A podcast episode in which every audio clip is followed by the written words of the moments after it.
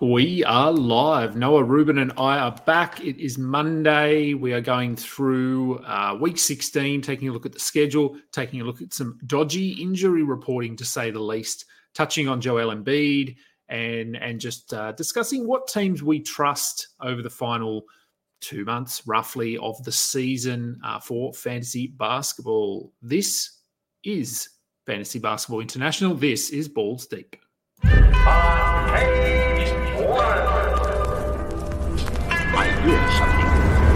It's coming from below. I think you've become mad. Almost as if something is moving below us. Act a little peculiar and you're a- an outsider. Perhaps you've always been mad. Uh-huh. We nerve this program to bring you a live broadcast from the once defunct but now resurrected lost arts. Don't you feel it? Brigham. Welcome to the Balls Deep podcast, part of the Fantasy Basketball International Podcast Network. I am Adam King at Adam King91 on Twitter is where you can find me. At FBI Basketball on Twitter is where you can find us. Bringing in Noah Rubin, fellow FBIer. Uh, Noah, different backdrop today. You're you're uh, away from home. You're on the road. Uh, holiday break. What, what's what are we doing here? Yeah, it's actually a work trip from my wife. She's, uh, I guess, kind of at a company meeting because she's in sales, just kind of getting everybody together for a monthly meeting. And it's just happens to be that that is about 10 minutes from my parents' house. So we're just kind of here for a few days, spending some time with family, which is great. But yeah, definitely a little bit of a portable mobile setup, trying to figure it out. I don't know if you saw as the intro was running, I was still adjusting the camera angles a little bit. So we're, uh, we're to roll with it. Yep. Uh, look, we can hear you. We can see you. That's all we need. Uh, hopefully, the your Wi-Fi and everything holds out. And uh, Well, I'm sure theirs will be good. better than mine, so that's good. okay, all right. So yeah, look, it's it's week 16. Uh, as I said, we're just going to touch on a few things for this week. Um, we'll start with the schedule. Everyone wants to know the schedule. Uh, there are a few teams with two games this week. Uh, we haven't had that for a couple of weeks, but we've got Denver, uh, Minnesota, Portland, and Utah, all with two games. So if you are looking at streaming, I'll preempt that with if you are looking at streaming this week, if you have unlimited waiver moves, absolutely fine. If you only have two or three, do remember that the trade deadline is only a few days away. So it might be a good idea to just tuck at least a couple of those moves in your back pocket just for. Uh, I mean, we haven't had any significant trades yet, but we usually do get a couple um, two, three days out from the deadline. So I wouldn't be surprised if we see a trade in the next day or two. Um, do you agree? Is this a time when we need to just be stashing some of those uh, streaming spots? I just I can't believe you're saying that the Steven Adams Victor Oladipo deal wasn't uh, ground shaking in fantasy basketball, but yeah, definitely trying to hold a, a at least a few moves. I mean, I'm in leagues where it's you know four per week, and okay, like let me try and hold at least two of them till after the deadline. I'm also in leagues where it's make as many moves as you want, and it's just about how much you want to use of your your fab budget. So I think yes, that knowing your league is important there because I remember uh, I don't know if it was last year. The it may have been even the year before when I was writing uh, pickup of the day columns. So it must have been last year and saying, "Hey, you should stream this guy." He had like a two game week, and I had a lot of people say like, "I can't believe anybody would actually stream." it." Of course, like they say it a lot meaner than I would actually say while describing it, but uh, saying that I was an idiot for saying that you should stream somebody with a two game week. I'm like, sorry, a lot of my uh, leagues I don't have a limit of four or seven Hmm. uh, waiver acquisitions. But obviously, there is some, and now I'm playing in some. So yeah, definitely something to consider uh, with those teams that do only have two games this week. Uh, and one of those teams, on, on a side note here, and I, I did the sh- did the industry pickup recap with Mitch Casey yesterday, and we touched on standings and, and uh, matchups and that sort of thing. And I'm I'm barely hanging in. Um, I can see the play in or the, the playoffs, but I'm not quite there yet. But I am playing you this week in industry pickup, one. and you you have Joel Embiid. So I'm not sad about that. You also Karl-Anthony Towns. He only has two games this week. So Gosh, I'm I'm hoping, um, fingers crossed, that I can pull out a victory over you. Nothing personal, of course, but feel free to rest players, do whatever you need to do um, if you'd like to do that. Yeah, I might Uh, have to. yeah, well, we'll see. I'm, I'm, I'm hanging in. I'm hanging in. Uh, so yes, four games, four teams with two games, uh, and then we've got, I think it's sixteen with three, 10 with four. So Uh, yeah. is that, I think that's right. I wrote the Yeah, article right. last night. So, um, so the teams with four this week we've got Atlanta, Brooklyn, Charlotte, Cleveland, Dallas, Golden State, uh, New Orleans, Philadelphia, Sacramento, and Toronto. So f- fewer games. Uh, We, we have had a couple of weeks here where we've had a lot of teams with four games, uh, which has made streaming, I don't know, a little harder just because there's so many options. But this week we've actually got, um, yeah, few few teams with with four and, and most with three. In terms of games per night, it's a fairly balanced schedule this week. So usually we've been looking at a like a 12 game slate and a four game slate and obviously you're streaming on the four game not on the 12 game uh, this week it's pretty balanced. As i said we've got six games tonight. Seven tomorrow seven on wednesday nine on thursday six on friday 11 on saturday two on sunday. So the the weekend is is obviously not not balanced. Um, is there a reason why there's only two on sunday that you know often there's a something on. Is that super bowl Yeah, it's the Super Bowl, so it'll be two, and I'm assuming afternoon games. I don't think there'll be anything at night. It'll be like a, a one or two p.m. and a three thirty or something. Just be wrapped up really early. Yeah, so if you're looking for to stream on that Sunday, uh, we've got um, Boston at Miami and OKC hosting Sacramento. So they're the the four teams uh, playing on Sunday. If, if you are looking that far ahead, but like we said, the, the trade deadline happens on Thursday, so who knows? Like who knows what teams are going to look like? Um, maybe Josh Giddey will be gone. I I don't think he will be, but I, I would like to see him go somewhere where he can, uh, yeah, get the ball in his hands a little bit more. I, I'm not confident that'll happen, but that, that's more just me wanting Josh Giddey to play better. Right. Um, so I sent through some topics. Uh, I just thought we'd start with Joel Embiid. Uh, that's obviously the the hot news, the hot topic. Uh, he is now the wording has been pretty weird with this from the team, from Woj, from Shams. They've all been saying different things. The latest, from what I could uh, see when I woke up this morning, was that they're hoping it's one to two months, but if they go in and they they find that they need to they can do a full repair, it could be six months. So I mean, this is a torn meniscus, and he's he's they're going in with a view because the two options are you you remove it, you clip it, and you're back in four weeks, six weeks. Mm. Uh, I don't know. My concern there is that if they do that, that means it's gone. The meniscus is gone, and longevity, especially for a guy his size, like he's a he's a big human being. He's already had surgery to this knee in the past if they do go in and they think we want you back in four to six weeks, we're just going to do the trim, start rehabbing, get you back.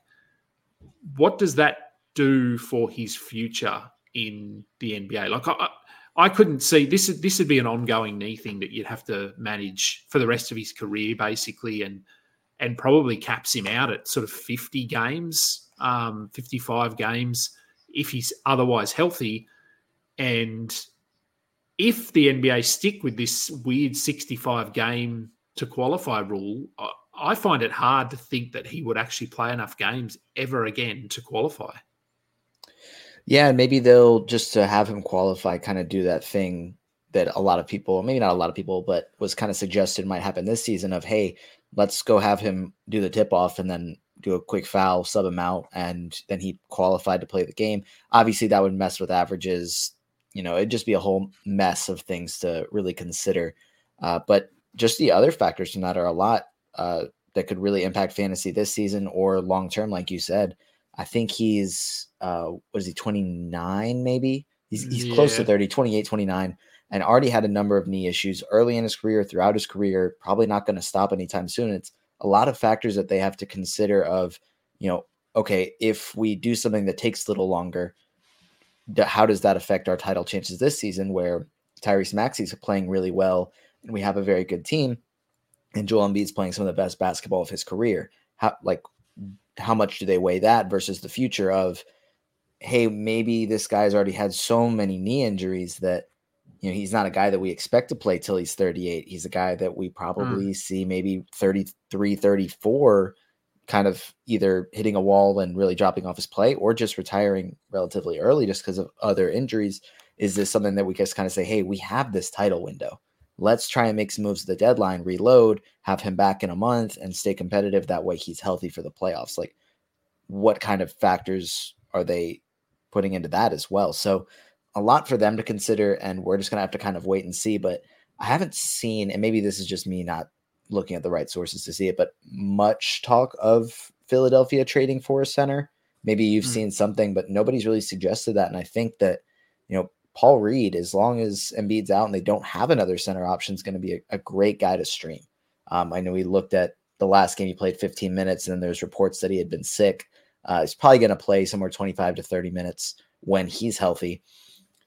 But could they trade for another center that's available? Could they trade for Clint Capela? Like this is entirely just me spitballing here, no sources. I haven't seen anybody say this, but the Hawks are not, you know, looking to full on rebuild. I don't think they're in a four game winning streak, which is probably preventing them from selling a little bit at the deadline if they keep winning. But Onyeka Okongwu's been sitting right there. Maybe this is just an ideal scenario where both teams kind of benefit because hey, they're able to make Okongwu the starter. It's great for fantasy. It's great for his development, but also the 76ers get short term help just until Embiid gets back, then have another rebounder for behind him. I don't know. That's just a thought that I've kind of had. I'm sure there's other center options out there that they could also trade for in the short term that would be really good fantasy options, but would also kind of take away from Paul from Paul Reed being this super streamer that we hope slash think he can be as long as there's no other competition for minutes. So we're not thinking that Mo Bamba is is, push, is pushing Reed for minutes. Well, let's maybe. uh, I don't think so. I look, I've yeah, Reed was bad in his last game. Um, yeah, word was that he was sick, and that's why he only played 15 minutes. Um, but if you look at this season as a starter, he's basically a top 80 player in nine cat. Uh, 11 points, seven rebounds, two assists, 1.1 steals, 1.3 blocks, 54 from the field uh, 60, only 63 from the line. He's better than that too. He's a, he's more a 72, 73% mm. shooter mm. from the free throw line. So I think people just need to temper expectations on, on him a bit. I think they're expecting if he starts, he's get, we he should be a this top 50, top 40 player. And and that's simply by looking at his per minute stats and and then extrapolating that over 30 minutes. And we know that's not what you do um, because when you're playing – a bigger role. You need to be a little more hesitant on defense, maybe because you can't afford to foul as quickly and you get tired all sorts of things. So I think if you can stream or, or add a top 80, possibly top 70 guy off the waivers, you, you do it and understand that there are going to be some ups and downs. Um, they will go small at times. So, yeah, I think people should just just sort of pump the, the brakes a little bit. Um, if you've got him, hold him. I'm doing that. Um, I'm not really going to consider dropping him unless we see two weeks of him playing 15 minutes and Mo Bamba getting time, and then they're playing Nick Batum as a small ball center. So, yeah, I think, and and if you've got Embiid, I think, I don't know, do you hold him? I mean, you you've got him in industry pickup. What are you doing with him? I've got him in. I think so I'm between my dynasty and redraft leagues that I have left. I have Embiid in every single one that I'm competitive in. Um, so obviously the dynasty league that doesn't change a thing, but uh, the two redraft leagues that I have left, I'm just gonna let him sit on my IL slash IR, whatever you want to call it, uh, until there's official word of hey, he's going to be out for two months. If they're saying hey, there's a chance it's four weeks, I'm just gonna hold on to him until like I'm out of the playoffs. And, and obviously, at that point, I'm not going to drop him and give him the chance of somebody that's still in the playoffs to get him because that's unethical. But until there's absolute confirmation that there's no chance of him returning, like I'm just going to leave him on the IL spot. I don't have, you know, I guess a lot of guys that I'm looking to move in there that I would just have to drop him. But I guess until there's a fit, because like you said, the most recent timeline we've kind of heard is they're hoping for one to two months, and maybe they go through with the procedure and they're saying, hey, it's going to be four to six weeks. Okay, like just in case my team is still around at that point, I will just kind of hold on to him. But not, you know, I wouldn't drop him yet. But Yep. I guess there probably is some sort of scenario where somebody has like five people they need to put on their IL spots and they kind of have to drop Embiid in order to bring somebody in just to stay afloat. I could see that happening, but I would just, if possible, just try and hold him around just because of, I mean, just how good he is.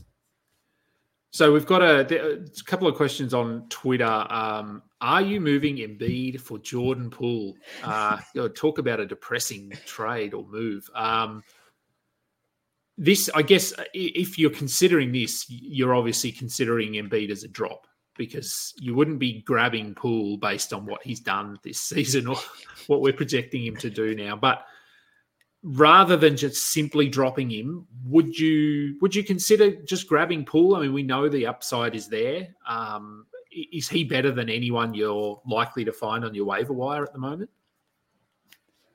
Probably. I mean, I think it is basically the same thing as dropping him and trying to pick somebody up. I dropped Jordan Poole earlier in the year in industry pickup after being really disappointed. I think I got him in the fourth round. Um, and he's had a couple good games since then and a lot of really bad games. So if your idea is to drop Embiid, like sure, like add Jordan Poole. But it's this is like just a hilarious question. Could could you think look back four months uh, October, early October, before the preseason started. We know Jordan Poole is about to, you know, take over in Washington. Everybody's talking about the Jordan Poole takeover. We're talking about the Jordan Poole takeover, and now uh, telling yourself then, hey, in four months, somebody's going to ask you if you should trade Joel Embiid for Jordan Poole. You're thinking Jordan Poole is averaging 30 points Mm. and five Yeah. threes. Like you're not thinking, oh, Embiid, you know, potentially season-ending injury and Jordan Poole is so bad that people are asking, hey, this guy that might not play basketball again this season, should I trade him for Jordan Poole? It's just a very funny question, but I think that if you're fine dropping Embiid, then you might as well trade for Jordan Poole. Yeah, I think there's enough upside there, and if in a stand, and this is based on standard leagues, I suppose. So you're Mhm. looking at sort of top top 120, top 130 uh, players floating around. So yeah, look, I'd I'd be fine with that. Um, so there is one more question, but we'll uh, we'll just move through a couple of the things that I sent you first. Yeah. One being the Grizzlies, just in general, the Grizzlies. Uh, if you look at their injury report at the moment, it's like twice, three times the size of any other team. Is this? Are they? They're openly tanking like that. I- I know, like I've been around basketball. Obviously, you've been around basketball. I find it very, very hard to believe that they would coincidentally have all these injuries at the same time to the point where it's keeping guys out of games. Like th- this, to me, is we're simply just giving up and we're going to play these guys who most fantasy people have never heard of. Um, and and it's look, it's frustrating. And for me, I'm just not touching any Grizzlies for the rest of the season, basically. Yeah, I think that there is like, I mean, value to be had there, but we there's no guarantee that it's anybody. You know, like Hmm. there's no one player that you're saying, okay, like everybody's hurt, so this guy's gonna go off. Like there's nobody there that's good enough that you can say, yeah, he's absolutely like hundred percent sure thing, gonna put up big numbers. It is like like we talked about, and we've been talking about this probably like last couple weeks as well, saying like it was January and now it's early February, and this injury report looks like what Portland's has looked in like late March, early April, the last couple Mm. seasons, where it was, hey, they are very, very openly tanking. The fact that they're doing this in early February and late January is just appalling. Like, I'm surprised that the league hasn't really said anything at this point, or I'd be, I wouldn't be surprised if sometime maybe in the off season there's some sort of punishment. Just because, I mean, sure, like there is certainly a possibility that everybody is hurt to the point where they can't play in the game. Like that is a possibility but it just looks Hmm. so so fishy that after Ja Morant was suspended for a while and now has a season season ending injury, and Marcus Smart and Desmond Bane also have long term injuries, Mhm. that now all of their other rotation players are just like randomly like dropping like flies. So, I mean, I I hope that not hope that everybody's actually hurt because that sounds bad, but hope that it's you know there's some I guess an ethical approach behind it, and it's not that they're openly tanking like this because I'm sure if they openly tank to this level for the rest of the season, there's going to be a lot of teams upset that they didn't do this last year for a chance to get Victor Wembanyama because I'm surprised it's happening this year in one of the weaker draft classes in recent history when Mm. it could have happened last year when we were kind of expecting some teams to be like, hey, it's it's December. Let's go ahead and pull the plug on the season because Wemby's on the line. So it's very interesting. But yeah, no true, I guess, fantasy winner at this point. Maybe after the deadline. Yeah, look, maybe um, it's.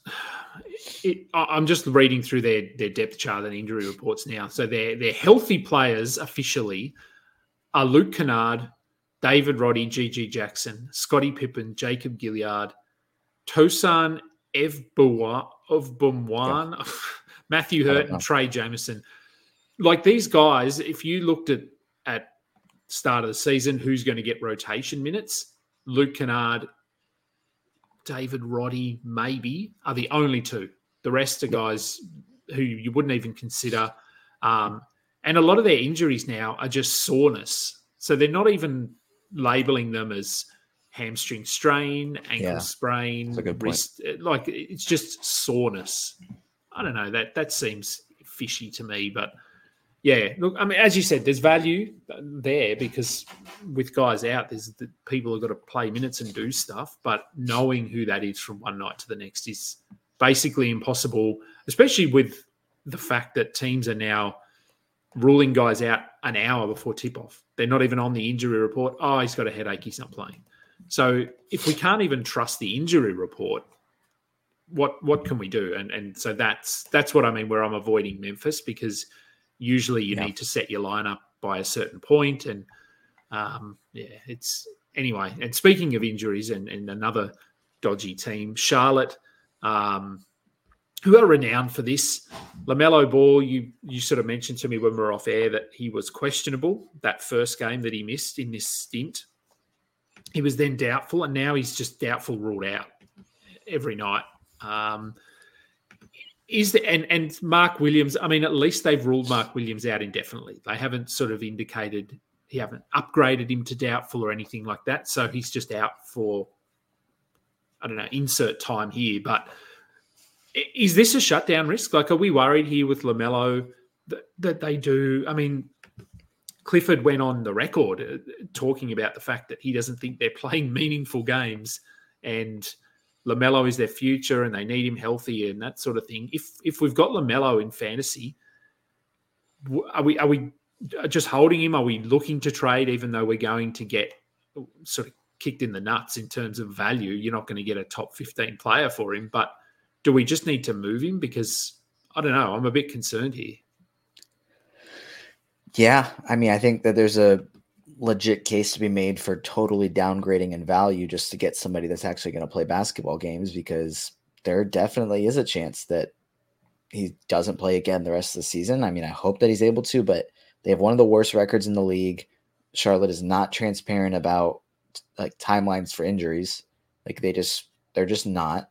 You mentioned the uh what we had talked about that I think he's missed their last five games. Ahead of the first one, he was Yeah. questionable, then out. Then I think the next two or three he was doubtful, then out. And this last one, I think again, uh, for coming into their next game, just straight up, yeah, ruled out.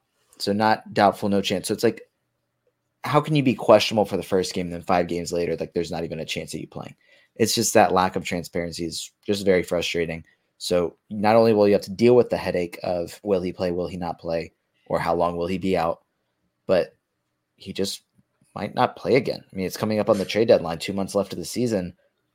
Why would they play him when they have zero chance of making even the play in tournament? So downgrading a few rounds of value and trading Lamelo for that, especially with um, I know that Charlotte has the is one of the teams that has like a two game week, the Mhm. same week that a lot of teams or a lot of leagues have their championship.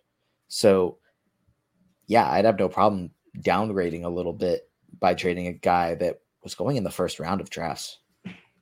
Yeah. Yeah.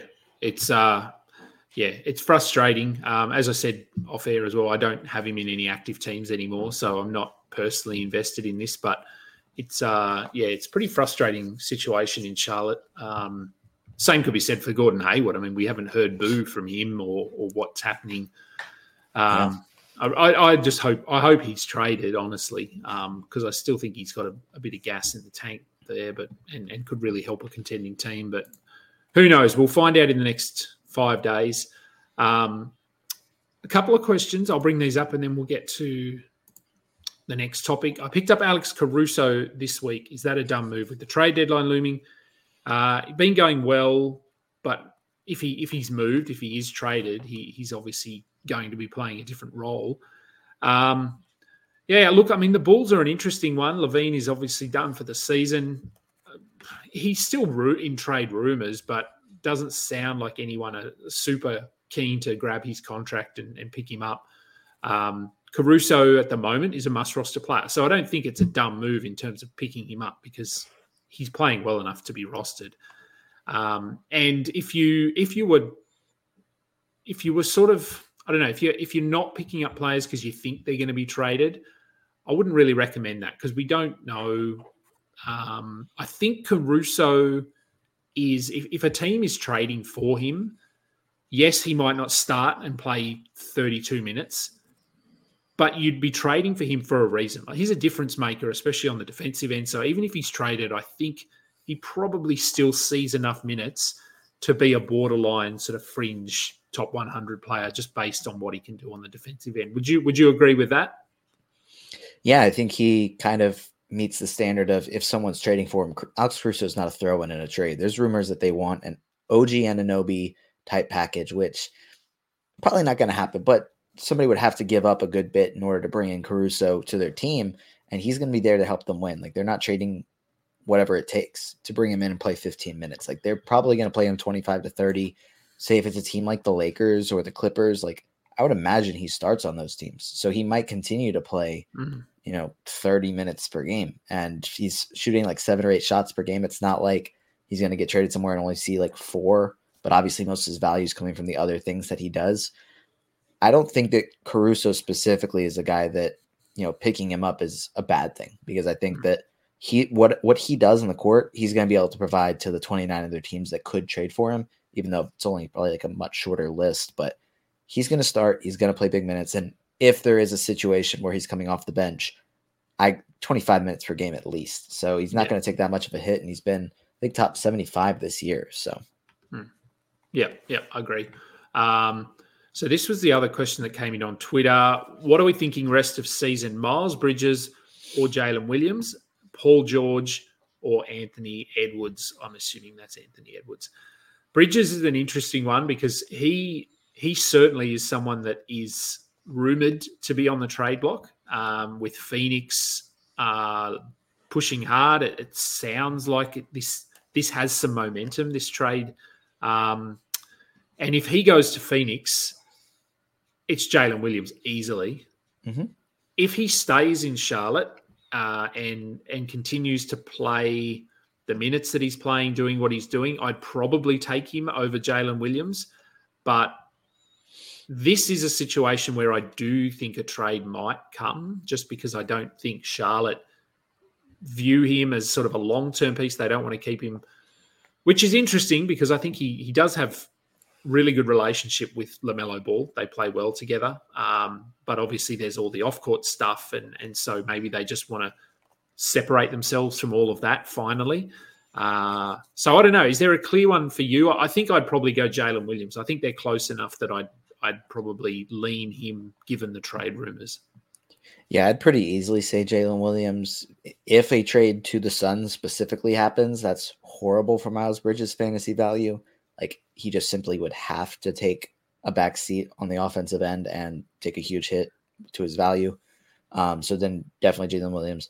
If there isn't a trade, there's definitely some sort of shutdown risk for mm-hmm. Charlotte. Mm-hmm. I mean, the last time that he played, they were in the play-in tournament. That's why I think he played 78 games that season. And last season, they were totally out of the play-in tournament, and obviously he wasn't around. So like, there's definitely a chance that they have him not play the last handful of weeks as they try and improve their lottery odds.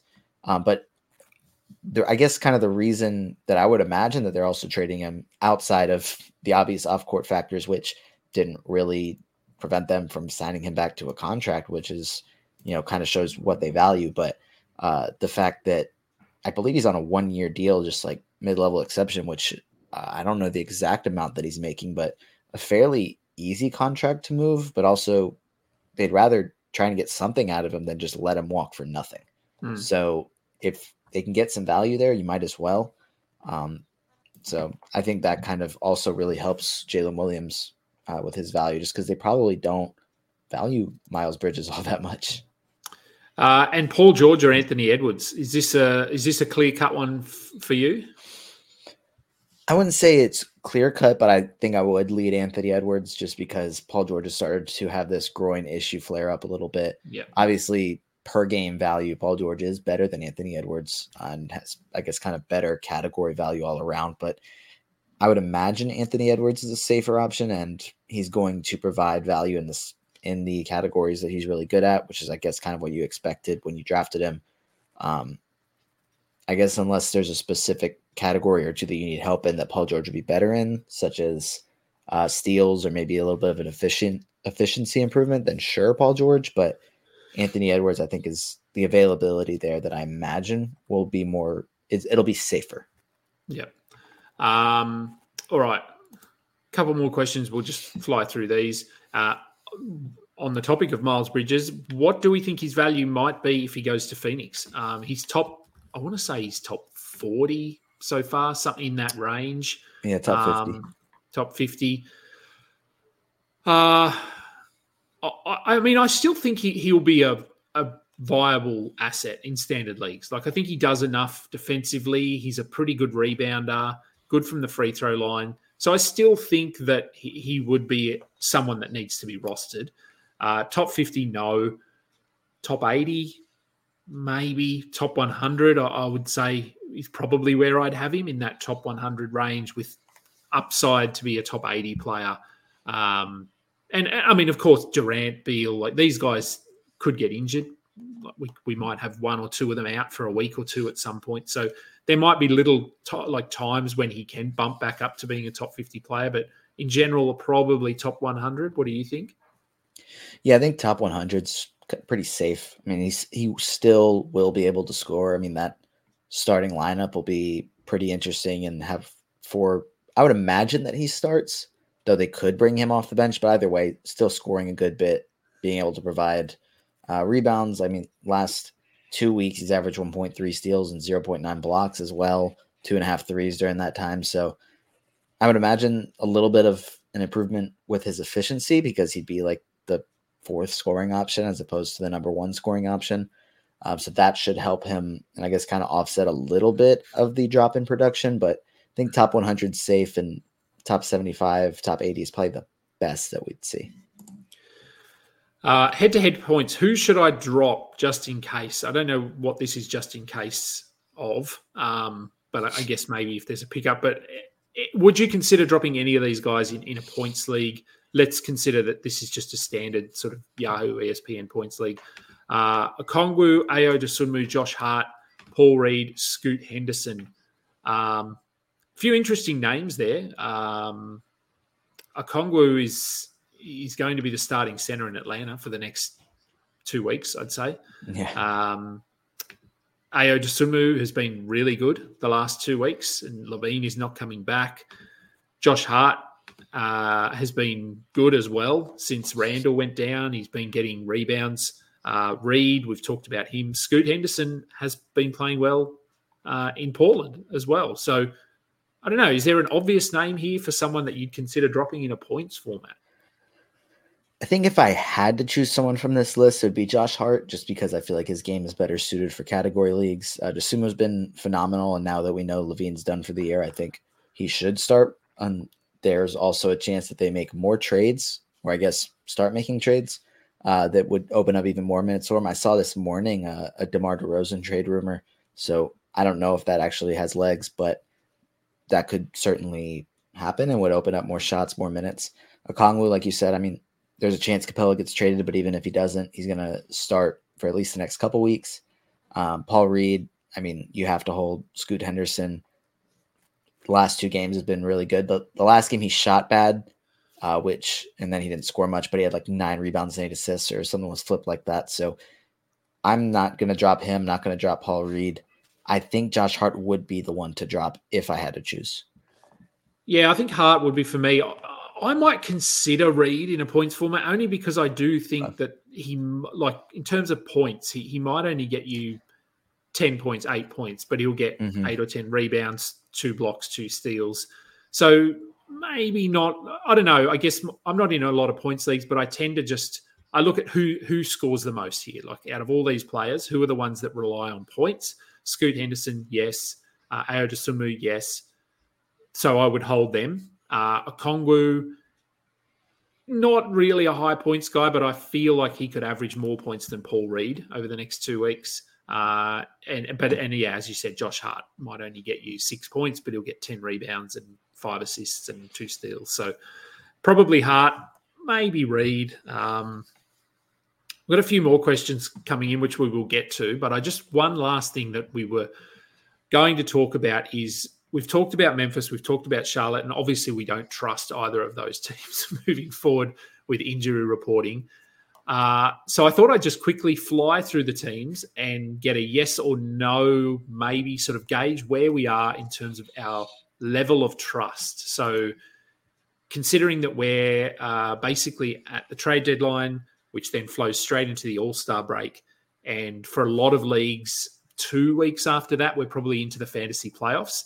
So we're looking at two months roughly left in the fantasy season. Which teams, if you're tossing up between player A and player B, and they're on two different teams, which teams would we prefer to go with or have more faith that they will be honest, they will play their guys, there's not going to be all this all this weird stuff going on uh, like we've seen in, in Memphis and Charlotte. So I'll start at the top and go with Atlanta. Um, do we trust Atlanta? I even though I think their direction is a little bit up in the air, I, trust Atlanta. They seem to be fairly honest with their injury reporting and, and don't typically rest guys. Yeah, they don't really rest. I mean, as a fan of the Hawks, it's nice because they're not just like randomly resting players. So yeah, I would trust them. The only iffy player as far as injuries is DeAndre Hunter, but even then, like they just had a back to back, and Quin Snyder said, "Hey, we're sitting him with the intention of playing him the second night of the back to back." So things like that, I trust the Hawks. Brooklyn, um, another team that oh look, that I mean they've looked better uh, the last couple of games. Ben Simmons is is obviously back, sort of back. Um, do we trust them going forward? I, I'm I'm I'm not too bad with Brooklyn. Like I know that they're not playing well, but they seem to be uh, fairly honest and forthcoming with injuries. And we know Ben Simmons has obviously missed a lot of the season, but he has a big injury history. So uh, other than that, I think I think they're pretty good with their injury reporting. Yeah, I trust them. I don't trust any Ben Simmons report. No, but that's not it's not his fault. I just think it's the way that he's reported on. I just don't really trust. Yeah. Um, Boston, I'm I'm okay with Boston. I think there'll be like we we sort of know Horford is going to miss back to backs. Um, I feel like come March into April, Jrue Holiday. Like I think there'll be some rest. I think they there will be because they'll be atop the standings and, and wanting mm-hmm. to be healthy for the playoffs. So I think there will be times when we see Porzingis, Jrue Holiday, Jayson Tatum all get the nights off, but I think we'll know ahead of time. They'll they'll put that in. There's no dodginess there for me from Boston. Yeah, I agree. Sometimes they'll have like Porzingis play one leg of the back to back and Horford play the other, but yeah. I think we kind of know well ahead of time. Yep. Uh, Charlotte, we've talked about them. Chicago uh, are an interesting one. I think there's moves to come here for Chicago, so a little bit hard to know what their roster looks like, but um, but I'm okay with their injury reporting as well. I, I feel like they're a pretty trustworthy team. Yeah, I don't have any issues with anything. I mean, they have a lot of long term absences, but as far as short term ones, they're usually it all seems to be fine. So, uh, Cleveland, um, yeah, I'm okay with Cleveland too. Yeah, same boat. I mean, we've had injuries to Garland and Mobley, but it's been pretty clear about the timeline. Yeah. So. Uh, Dallas, uh, well, I mean, Luka and Kyrie are both in tonight for, for anyone that is keeping mm-hmm. track there. They, they are healthy. Um, yeah, look, I don't know. I, am not as confident with Dallas as some of these other teams. They're not as bad as Charlotte and, and Memphis, but um, yeah, I'd have them probably in that lower end of of tr- if there was a trust level, I'd have them slightly down towards the back end. Yeah, they haven't been very clear about their star player Dante Exum and how long he's going to be out, and it's very frustrating for us as his number one super fans. So yeah, lower end. season. Yeah, I had a job of an industry pickup. It made me really sad. It was uh, Denver. I'm fine with Denver. Yeah, no issues there. Detroit. Uh, look, despite Detroit sucking and and not having a great roster, uh, I think they're they're reasonably transparent when it comes to injuries. There was the other day where Cade was probable the entire day, got cleared to play, Yeah, and then they flipped him to out after, and there was like an early game. That was very frustrating because I had him in a lineup. But other than that, they've been mostly fine. So I guess kind of middle of the pack. uh, Golden State. I'd have their middle as well. I think um, a little bit of some shenanigans, but not too many. Yeah, I they've had a, a few long term absences, but Uh, Houston, obviously, the Tari Eason one has been a little bit up in the air. That's probably the only frustrating one, though. Um, I think other than that, they've been pretty good with their injuries. yeah, no issues there. Hopefully, we get to see more rookies. Um, a team that surprisingly, when I look down their depth chart, they actually have a clean injury report at the moment. But the Pacers are, uh, despite the fact that they're they're healthy, I, I don't know. My trust level is not great with them. Not not necessarily in terms of injuries, but also just in terms of their rotation. Yeah, because the other night they had uh was it McConnell start and Halliburton off the bench, and Nembhard didn't see the floor, and then for He their played last six game, seconds. Oh, okay. well then, my bad. Apologies. Uh, and then their last game, he was in the starting lineup with Halliburton. So I'm like, Yeah. come on, can we just get a little bit of consistency instead of going from starter to not seeing the floor except for six minutes or six seconds, and then back in the starting lineup? It's just weird. And yesterday, Halliburton played 20 minutes and Yeah. I want to say 13 seconds um, with and the cutoff for qu- qualifying. You, you sort of touched on it early there that they'll have players who will have the opening tip and then foul and sub out so that they qualify. They actually have to play 20 minutes to qualify uh, as a game played. So, Yeah. yeah. that if Halliburton's only going to play 20 minutes, I mean, just just don't play him. Uh, Clippers, yeah, I'm pretty good with the Clippers. I think we know Paul George is going to be managed for the next little bit with his injury, um, but I think they've been pretty good this season. Yeah, it's kind of crazy that the Clippers are have been pretty reasonable as far as their injury Mm. reporting because it seemed like for a few seasons there, it was very iffy and that a lot of people were questioning them. So, but, but yeah, they've been good. Uh, Lakers, well, uh, yeah, no. I mean, LeBron and AD are questionable every night, uh, and they have actually started missing some games. So there was a period there where they were questionable, but we just expected them to play. Anthony Davis, I think, missed two games last week. LeBron has missed. It feels like he's missing sort of a game a week uh, over the last little bit. Uh, so, yeah, I don't really trust the Lakers. They just make a joke out of the injury report and just have LeBron and AD questionable every time. It's Yeah. just frustrating for everybody all around, even if we kind of expect them to play.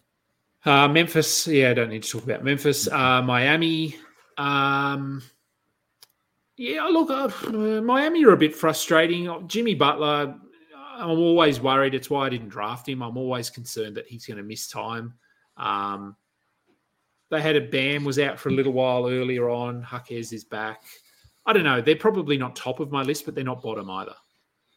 I'd say they're a little bit towards the bottom. I think that over the past, I guess, year and a half, they've had a couple of instances. I know they got fined early last season for bad injury reporting.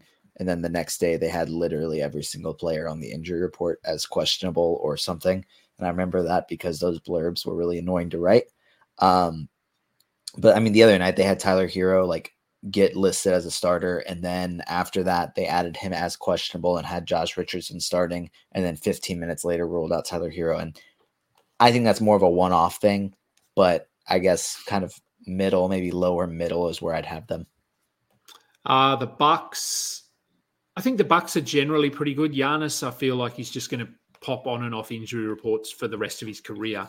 Um, Lopez is, is questionable tonight, but it's personal. Um, Mhm. so it's nothing to do with injuries or anything like that. So, so the Bucks, I think, are fairly transparent. Yeah, I think. I mean, we know that Khris Middleton's going to sit back to backs, but yeah, for the most part, they're fine.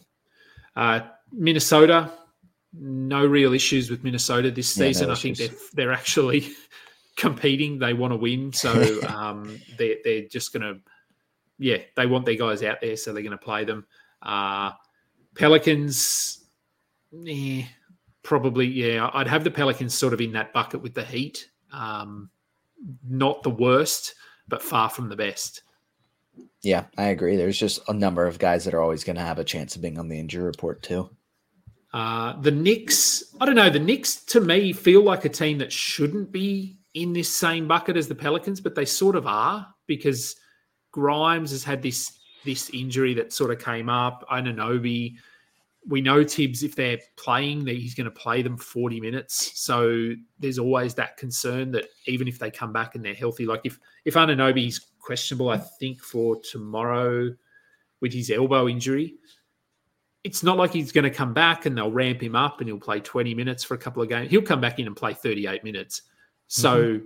does he re-injure it and he misses another week? So I, yeah, I'm not, I'm not a, a fan of the Knicks and, and the way that they run their rotations.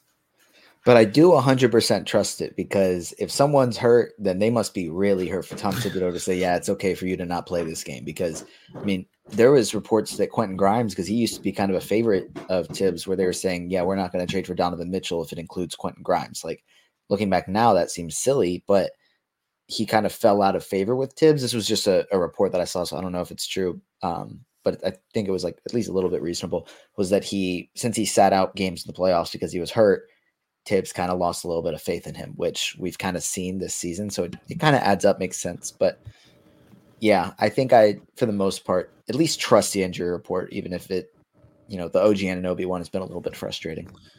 Uh, OKC, I feel like OKC are okay. I think Yeah, um, they're competitive. So Jalen Williams thing uh, has been lingering, but we knew this. They they said that he's probably going to miss a week or 2 so there were no surprises there. Um, Orlando, shockingly, have been pretty good. Um, they, they they there's still some dodginess there, but they've got a pretty clean uh, team sheet at the moment. Um, they're competing. The Fultz minutes thing that that's a bit frustrating. He's only playing sort of 20 to 25 minutes, but um, in terms of injury reporting, I think they've been good. Yeah, I think that obviously there's the two guys in Markelle Fultz and Jonathan Isaac that have had a career of injury issues. So if they're a little bit iffy, like I think that's pretty understandable. But the rest of the team, no issues. Uh, Philly, well, yeah. I mean, we know Embiid is is done uh, for the next little bit. Um, I mean, they're pretty good with their injury reporting. It's more that their build, like they've got a lot of old guys there, uh, like Batum, like Morris, Pat Beverley, who, when they're healthy, they're healthy, but they're just never healthy. They always have little things going on. So Philly are a team that I'm probably not. If I'm streaming, it's going to be hard. I think if you've got Maxey or or Oubre, these guys that are are locked in and are a little bit younger, they're fine. But um, yeah, I, I, I don't know. They're a team that I don't really target in fantasy. Yeah, I mean they don't have a lot of fantasy friendly guys, so that makes sense. There's only a couple guys that are worth rostering, but they also do have a lot of, like you said, like older guys that are just aging Yeah. veterans. Little injuries tend to linger a little longer. So yeah, not a lot of trust, but not the worst. Uh, Phoenix.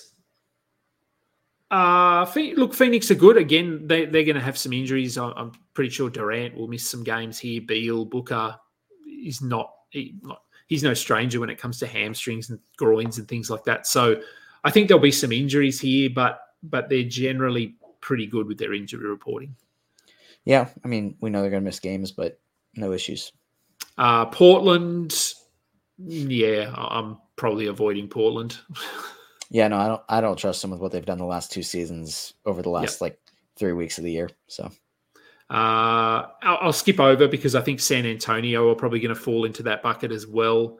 Uh, at the moment, they've been pretty good, but we saw last season mhm. Devin Vassell, uh, Keldon Johnson, these guys, they were basically in, out, in, out, in, out. And I think we might see that again.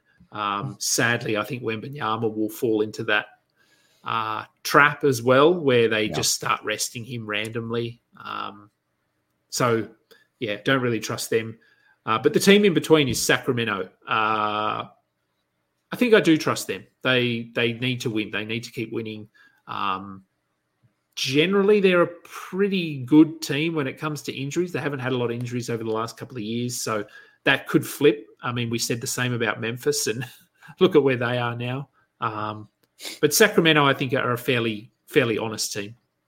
Yeah, and we're far enough into the season where like they're not going to pull the plug unless they have Yeah. six injuries all at once that are season ending. But yeah, I mean, there's what four or maybe five guys worth rostering in most leagues, and they're going to be pretty clear about Fox, Sabonis, and Keegan Murray. And those are the main three guys. Uh, and then the last three teams are actually all probably in the same region when it comes to trustworthiness Toronto, Utah, Washington.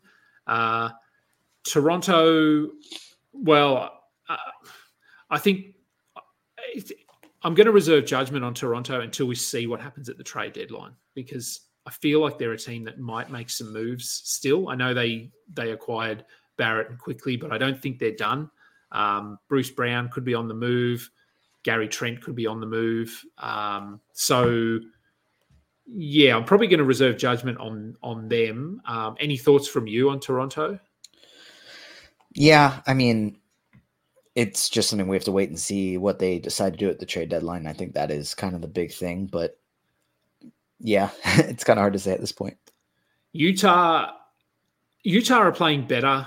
Uh, they've I know they've lost a, a couple in the in the last week, but um, better than they were to start the season. But their, their guard rotation is still really weird. They continue to start Kris Dunn, and he plays seven minutes in the first quarter, and then doesn't come on basically for the rest of the of the half, and does the same in the second half. So he's playing 16 minutes a night, um, which cuts into Keyonte George's minutes.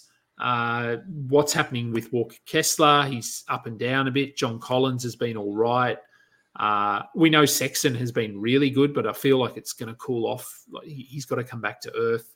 Kelly Olynyk is still a really fantasy friendly player, but he's just not getting minutes. So for me, I know Utah, they're, they're pretty good with their injury reporting, but I'm just not sure what their minutes look like from one week to the next. Yeah, the rotation's been pretty impossible to predict, other than predicting that nobody's going to see big minutes except for Markkanen. So yes, Collin Sexton's been playing well, but he's not going to see 30 minutes per game. Even Keyonte George, when he was playing well, I mean, or if, with him playing better recently, not going to see 30 minutes per game. So the injuries, no issues with how they're reporting it. Haven't had any issues, but I think it's like you said, it's the rotation that's the frustrating part. Uh, and Washington, eh, I don't trust Washington. Um, it's a good segue into a question which I saw. Where was it? Um, sure, there was a Bilal Koulibaly. Yeah, here we go. Yeah. Is Koulibaly a stash hold in nine cat leagues? Um, even if no one gets traded or moved?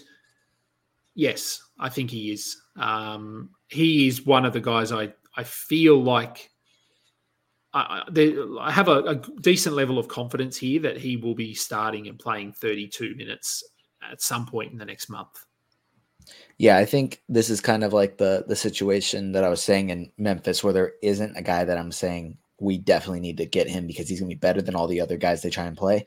That's probably what's going to happen here in Washington. I mean, Kuzma didn't play in their last game, and Koulibaly got to start. He he didn't do anything, but he started. Um, I think that after the trade deadline, you know, they'll make some moves there, and then within the coming weeks, like you'll see injuries happen or just guys fall out of the rotation. They're going to try and get their top ten pick some minutes um, along with guys that aren't really part of their future. Those are the guys that are going to probably see minutes over the last few weeks of the season. So yeah, I think Koulibaly is definitely a guy to stash at this point. We're that we're this close to the trade deadline, might as well. Uh, hopefully, it's not this week because you have him in industry pickup. So I'm hoping that uh, that he doesn't play well this week. um, a dynasty question for you. So there, there's quite a lot of questions here actually. So we'll fly through them before because I've I've actually got to go and do my work. Um, Yeah. Would you trade Miles Bridges in a dynasty? So how does the a potential trade and everything impact his dynasty value for you? Let me see if I can quickly find why I have him ranked. But so I, the last rankings I did, which were, were from last month, I had him at 69. So I think a trade to the Suns obviously limits his value. And I guess the thing to consider is that he still has a one year contract. That doesn't necessarily mean he's going to re sign in Phoenix. So it may be a good opportunity if you're interested in trading for him uh, to wait. If a trade to Phoenix happens, okay, great. I'm going to buy low because this summer, if he plays well for the Suns, helps them win games, he'll probably get paid more because he's a talented player to go play for a different team where he's going to have a larger role. So that's probably how I would value him over the next couple weeks. Uh, is Suggs a stash if Fultz is traded? Well, I think Suggs is still someone that should be rostered. Um, I know he hasn't he hasn't been as good as he was to open the season. I know that, but I think he had like two steals and a block yesterday with some assists and a couple of threes. So I think he's doing enough. Um, so I would say, yeah, look, if you've got him, just hold him. Um, I wouldn't be dropping him. And, and if Fultz is traded, uh, then they have been going with Suggs as their point guard uh, with Jonathan Isaac closing games. So, yeah, may, maybe that is something that they're toying with that idea of playing Suggs as a point guard. I'm, I'm not convinced he is a point guard, but we have he has flashed upside in terms of assists. So, yeah, it's something to keep an eye on. So, if you've got Suggs, I'd I'd be holding him certainly. Yeah, definitely not going to drop him. Uh, would you be holding Simmons or Vince? Uh, so Ben Simmons or, or Vince Williams here. Who would be your preference? Uh, oh, is neither an option? Uh, I mean, Simmons obviously has higher upside. I think we we've, but the chances of him getting to that ceiling of 30 minutes a night are, is basically zero. Uh, Vince Williams could easily play 30 minutes a night for the rest of the season, but he's already popping up on the injury report. Uh, so I don't really trust either of them. Um, I don't know. Is there, would you lean one way or the other here? See, it's funny because you were saying that you wouldn't want to hold either. I think I probably would try and hold both if I have the roster spot because I don't know. I like Vince Williams Jr. I think he's been awesome this season. Uh, I don't know if he's the level of talent or if they view him as the type of player where, hey, we're going to rest him for the rest of the season because we're trying to lose games, or if he's young enough that they're saying, hey, let's have him continue to have a lot of run. And I think that that's still in play here, even if he did kind of miss their last game. But Ben Simmons, like you said, he may not play 30 minutes per game, but he's been playing 15 and been awesome. Could he get to 20 minutes per game? I think I'd probably prefer Vince Williams at this point, but if we go a couple more weeks and he's still on every single injury report, then it's like, oh, okay, so this is how it's going to be. And yeah, probably not either what I feel great about, but I think I would try and hold both. Um, yeah, so the rest of there's just people answering questions, so that's that's good. Um, means we don't. Well, we've talked about him anyway. Is Hunter a hole in a 16 team nine cat league? So DeAndre Hunter uh, 14 players. So it's a pretty deep, deep league. 16 teams, 14 deep rosters. Um, with one IL, one IL. Is Hunter a hold? Uh, yeah, look, I think probably in a in a in a league that deep, um, you're looking at oh, what over 200 players, and, and he's a top 200 player for me. Um, with yeah, I mean, he's not obviously he's not super sexy when it comes to fantasy, but he can get you some points, a little bit of defensive stuff. His minutes are ramping back up, so I think he's probably a hold in, in a 16 team. Yeah, I'd say he's a hold. He's been playing like 15 minutes per game since he got back. He's going to sit back to back, so he'll probably get up to 20 and 25 within the next few weeks as far as minutes. So yeah, I'd say he's a hold. Um, love the podcast. Great. It's nice when people we know that they're listening. Not always the case.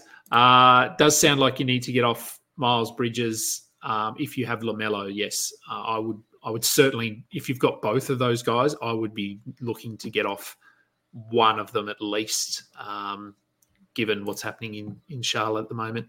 Uh, Caruso did look sore at the end of the last game. I feel like he always looks sore, but yes, he did, and and he is questionable. And this this is the issue with Caruso. It has been his whole career is that he plays three games and then misses two games and then plays five, misses eight. He's he's always in and out, and I think I think part of that is is just his style of play. Like he's just throwing himself around. He's always banging bodies, and and so that's the risk you take. But I still do think um, he needs to be rostered because usually he only misses one or two games, or like it, it, he doesn't get a lot of long term injuries. I feel like it's just that he's so sore that he has to have a couple of games off. So I still think that he's, uh, yeah, someone to to roster there. Uh, all right, let me have a look. What have we got?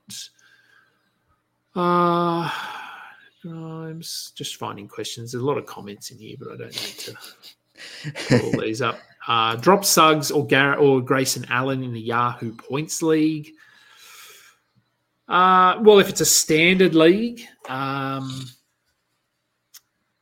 you could probably well, you could probably consider dropping both. Like, I don't think there's a clear drop here. Um, I think both are probably borderline in a points league.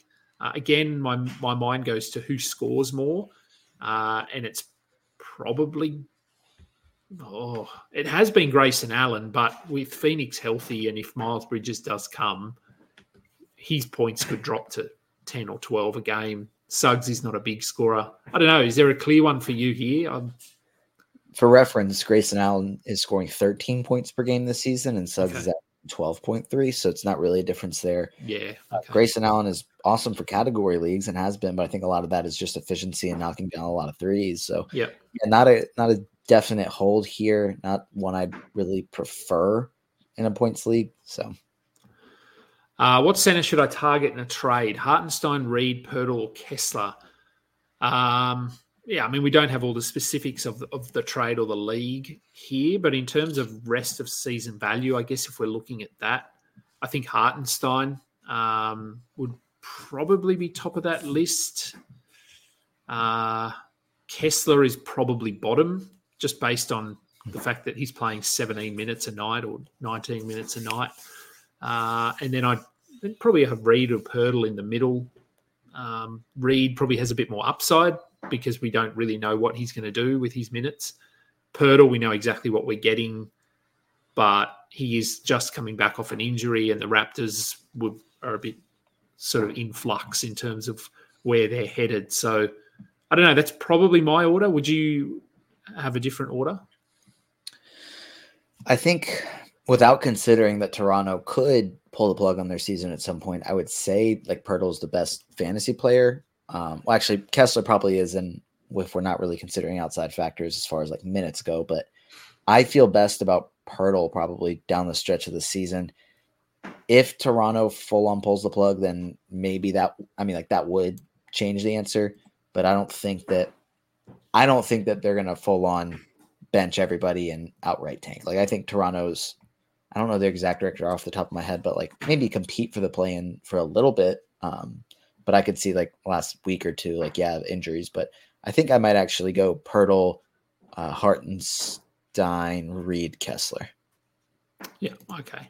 Um, if Kuzma gets traded to the Mavs, does his value drop like Bridges? His value drops. Um, yes, Possibly not as much uh, as as Bridges, be, only because Luka and Kyrie are basically it in, in Dallas. They have no one else who scores. Uh, Tim Hardaway, I suppose, but um, he he should be coming off the bench and does come off the bench. So, yeah, I think I think he he does take a hit. Yes, absolutely. Yeah, just not as Um, much as Bridges because he's gonna have two. I mean, at least one generational passer and another good passer Yeah. in Kyrie, as opposed to Miles Bridges going and playing alongside three guys that can average thirty points per game. Um, all right. Getting to the bottom of the list here. Being offered Lillard and Bane for Dejounte and Brandon Miller in a standard nine cap. Uh, well, I would say yes, definitely, if, if they were all healthy. If all these guys are healthy, it's, Right. it's a no brainer. Um, but they're not. Uh, I don't know. Where are you on Bane? Like, I, I think Bane wants to come back. Um, but does he come back? And if he does, is he is he managed rest of season? Um, Dejounte still still a, a decent chance to be traded. Brandon Miller is on a real hot streak at the moment, so you're sort of selling high on Brandon Miller. Um, I don't know. What are your thoughts on this one? I don't think I'd do this. I think I'd prefer to have Dejounte and Brandon Miller because Desmond Bane if he comes back, like you said, are they going to manage his minutes? Are they going to manage his games? Is he going to come back? I mean, they've already kind of have literally everybody on the injury report. So why would they bring back Desmond Bane uh, for more than just a handful of games and limited minutes? I mean, maybe that, but I'd rather have the Dejounte and Brandon Miller over what Dame has been this season. Like he hasn't been prime Damian Lillard. Like the numbers still look really, really good, but he just hasn't been, I think, shooting the ball as well. Um, Dejounte, you know, I'm, for a while there, it seemed like a guarantee he'd be traded, but I actually saw it happen in the last three seasons. I think that the Hawks were, you know, considering kind of trading players at the deadline and then went on like a, a long win streak, like right before, and ended up not doing anything and then losing in the first round. And now they've won four games in a row. So I think that there's a chance that they just hold Dejounte. Uh, or if they do trade him, trade him somewhere that really, really needs him. So I don't think he's going to take a massive hit in value at the deadline. And like you said, Brandon Miller's been awesome. Yeah, I think the probably the only way I'd consider this is if you're sitting at the top of your standings, and so you can take a bit of a risk here um, and and just plug Bane into an IR spot because if he does come back and, and, he's healthy, he's a top twenty player, top twenty five yeah. player. So if if he's healthy for the fantasy playoffs, in theory, he could win you your league, but um, you'd have to be pretty comfortable at the top of your standings here, I think, to take that risk. Um, do we think Drummond would gain value if he left Chicago? I don't think so. I, I, don't think any team is trading for him to be a starter or anything like that. Um, I mean, he only needs 22, 23 minutes, I think, to be a 12 team kind of back end guy, but I don't see anywhere. I, I, just don't see him landing anywhere where he plays more than about 15 to 17 minutes. What if Philly trades for him and they just say him and Paul Reed split the minutes until Embiid gets back? I think that's possible like, yeah, as far as like a situation that would work, but I don't really see any other situations where it would work like that. Yeah. Yeah, I agree. Um, yeah, that, that would be interesting. Um, I mean, there's plenty of teams that could use him. Uh, that right. could do with a backup center. I mean, I'm probably in this this trade um, sort of space. What we're looking at in the next few days, the one thing I really hope is that OKC get a backup center.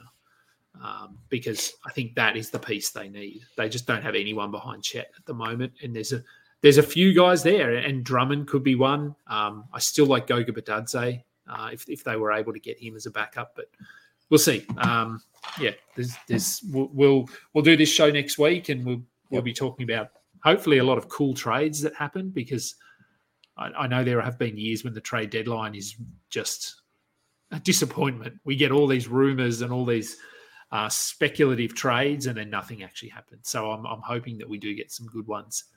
Uh, this year, but we'll see. So I'm going to let you go because I'm already late for work. Yeah. uh, you've got stuff to do, I'm sure. Um, oh, yeah. You've got to take me later this week or, or not not this week? We'll see. TBD. We'll see. Okay. But we do have the um, Q&A tomorrow uh, over with Rotoworld same time. So we do. Yes. Yes. So we'll be over on the Rotoworld uh, channel tomorrow doing that. That will do it for today's show. Remember, you can check out all of our content over at fbibasketball.com. Uh, oddly enough, we our content and, and our activity within the Discord server actually ramps up um, over the next month to two months because of Dynasty.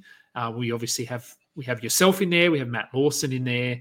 Dynasty ranks will be updated, and, and everyone's focus shifts from redraft into Dynasty. So, um, yeah, look, come over and, and jump into the Discord server because it will be a hive of activity over the next four to six months. Um, we are on YouTube, we are on Twitter, uh, Google Podcasts, Apple Podcasts, Spotify. We'd love it if you would subscribe, give us a thumbs up, like this video, like all of our videos. Thanks for listening. Until next time, catch up. You just listened to another episode from the Fantasy Basketball International Podcast Network. Thanks for joining us. And for more information about joining our community, please check out our website at fbibasketball.com.